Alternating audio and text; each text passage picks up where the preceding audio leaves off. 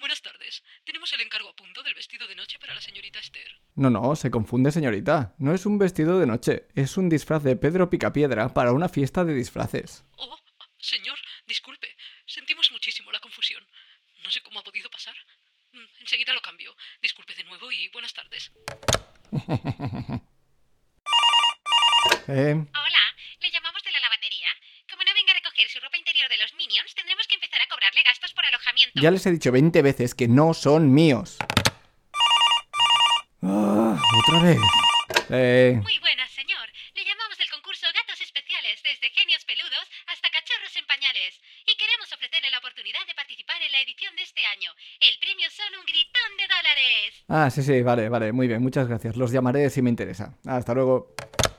Pff, menuda tontería. Desconecto el teléfono ya y me voy a dormir, que es tarde. Menos mal que yo no caigo en estas trampas telefónicas.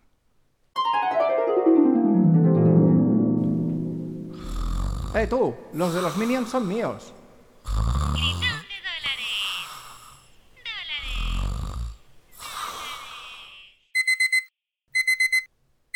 Ah, Rambo, bonita, ven, te voy a enseñar a cantar y vamos a ganar el premiazo del concurso. Uh, ni por asomo. No, no, no te vayas, ven aquí, a ver con esta. No, es más agudo. Deja eso, ven, canta esta.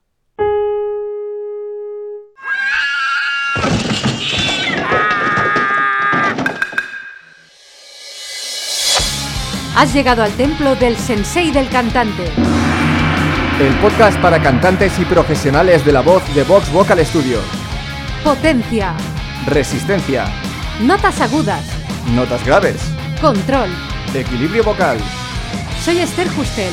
Yo soy Carlos Campaña. Si quieres saber más sobre la voz, visita nuestro blog en vtvs.es barra blog. El problema de la afinación no es una bestia parda que no puedes domar, pero tampoco puedes enfrentarte a ella sin tener un buen plan. Y precisamente de eso quiero hablarte hoy. El objetivo de este episodio es doble. Por un lado, quiero que sepas cuál es la razón por la cual no consigues afinar aún. Y por otro lado, quiero conseguir que empieces a afinar con dos ejercicios muy sencillos. Las causas por las que puedes desafinar pueden ser varias. En concreto son siete. Y las he ordenado de forma que primero vienen las más comunes para acabar en las no tan comunes. Y empezamos sin más. La primera causa de no conseguir afinar es que simplemente no sabes cómo reproducir con tu voz la nota que tienes en tu mente. Esto ya te lo explicamos un poquito en el primer episodio de este mismo podcast, pero te lo resumo para situarte. No poder afinar ni una sola nota se suele achacar a un problema de oído, lo cual querría decir que una persona no podría reconocer las notas ni los ritmos. El término médico para este trastorno es amusia. La verdad es que este caso no nos lo hemos encontrado nunca. Supongo que porque a alguien que le pase esto directamente no puede entender la música, y por esa razón el tema de cantar no le atrae. El caso es que, si al escuchar dos notas puedes decir si son diferentes o no, tu oído funciona perfectamente. Y eso quiere decir que el oído no es el problema. No voy a entrar más en detalles para no alargarme e ir a lo que nos interesa. Pero si quieres saber más, recuerda, te recomiendo que escuches el episodio número uno de este podcast, El Sensei del Cantante. La cuestión es que, si tu oído funciona bien, ¿por qué no puedes afinar? Pues como te decía antes, la razón es que no sabes cómo utilizar los músculos de tu voz para que reproduzcan la nota que quieres reproducir. Pero asumiendo que no tienes ningún problema físico o neurológico que te lo impide, es solo una cuestión de práctica. Práctica para empezar a utilizar conscientemente y de formas a las que no estás acostumbrado los músculos que producen tu voz. Los ejercicios que he incluido en este episodio te ayudarán a empezar a mejorar en este sentido. También te va a ayudar mucho que nada más oír la nota no la cantes. Primero, escúchala en tu cabeza, escúchala en tu mente y una vez la tengas clara, cántala. La segunda causa de no conseguir afinar es que las tensiones de los músculos que rodean tu voz no le permiten moverse libremente entre las notas, desafinando siempre por un poco. Esto no suele ser un problema al afinar solo una nota, pero sí al intentar afinar una sucesión de notas. Te puede pasar tanto con una canción como con una escala musical más sencilla. De nuevo, los ejercicios que te he preparado te ayudarán a mejorar esto. Estas dos causas que te he explicado ocurren sin necesidad de cantar una canción. Las próximas causas ocurren cuando ya estás en el ajo. Pero sigamos para adelante. La tercera causa es más psicológica que técnica, pero es igual de importante. Para cantar no hace falta que sepas solfeo, pero si no estás familiarizado con las notas musicales y tampoco tienes muy claras las notas de una canción, muchas veces te encontrarás con que cantas una nota que te parece muy aguda o muy grave y la desafinas. O la cantas más aguda de lo que es, o la cantas más grave, cuando muchas veces solo hay tres o cuatro tonos de diferencia y no tienes que hacer un salto tan grande. Por esta razón, es importante que conozcas las notas de la canción que estás cantando, o al menos el rango por el que se mueve. La cuarta causa ocurre cuando estás cantando una canción que requiere que seas capaz de cantar notas difíciles para ti. Esto se puede ver de tres formas. Por ejemplo, si te cuesta utilizar tus notas graves, ya sea porque no consigues hacerlas con volumen, o porque te quedas sin aire, o por lo que sea, al llegar a esa parte de la canción donde necesitas cantar estas notas, tu voz se va a desequilibrar, se va a escacharrar por no poder utilizarla correctamente. Por otro lado, es posible que sean las notas agudas las que te cuestan. Quizás tengas que utilizar mucha fuerza para llegar, o no puedes hacerlas si no es con falsete. Ya sabes, ese tipo de cosas. El problema será de nuevo el mismo. Tu voz no trabajará de forma natural, sufrirá, y ese sufrimiento se va a trasladar al resto de la canción.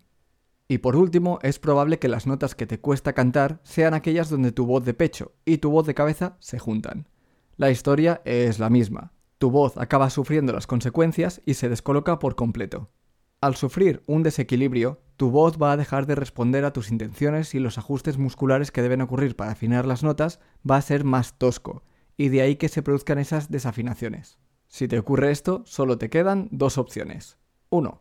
Entrenar tu voz y aprender a cantar correctamente las notas que te cuestan, o dos, cantar otro tipo de canciones donde tu voz no sufra.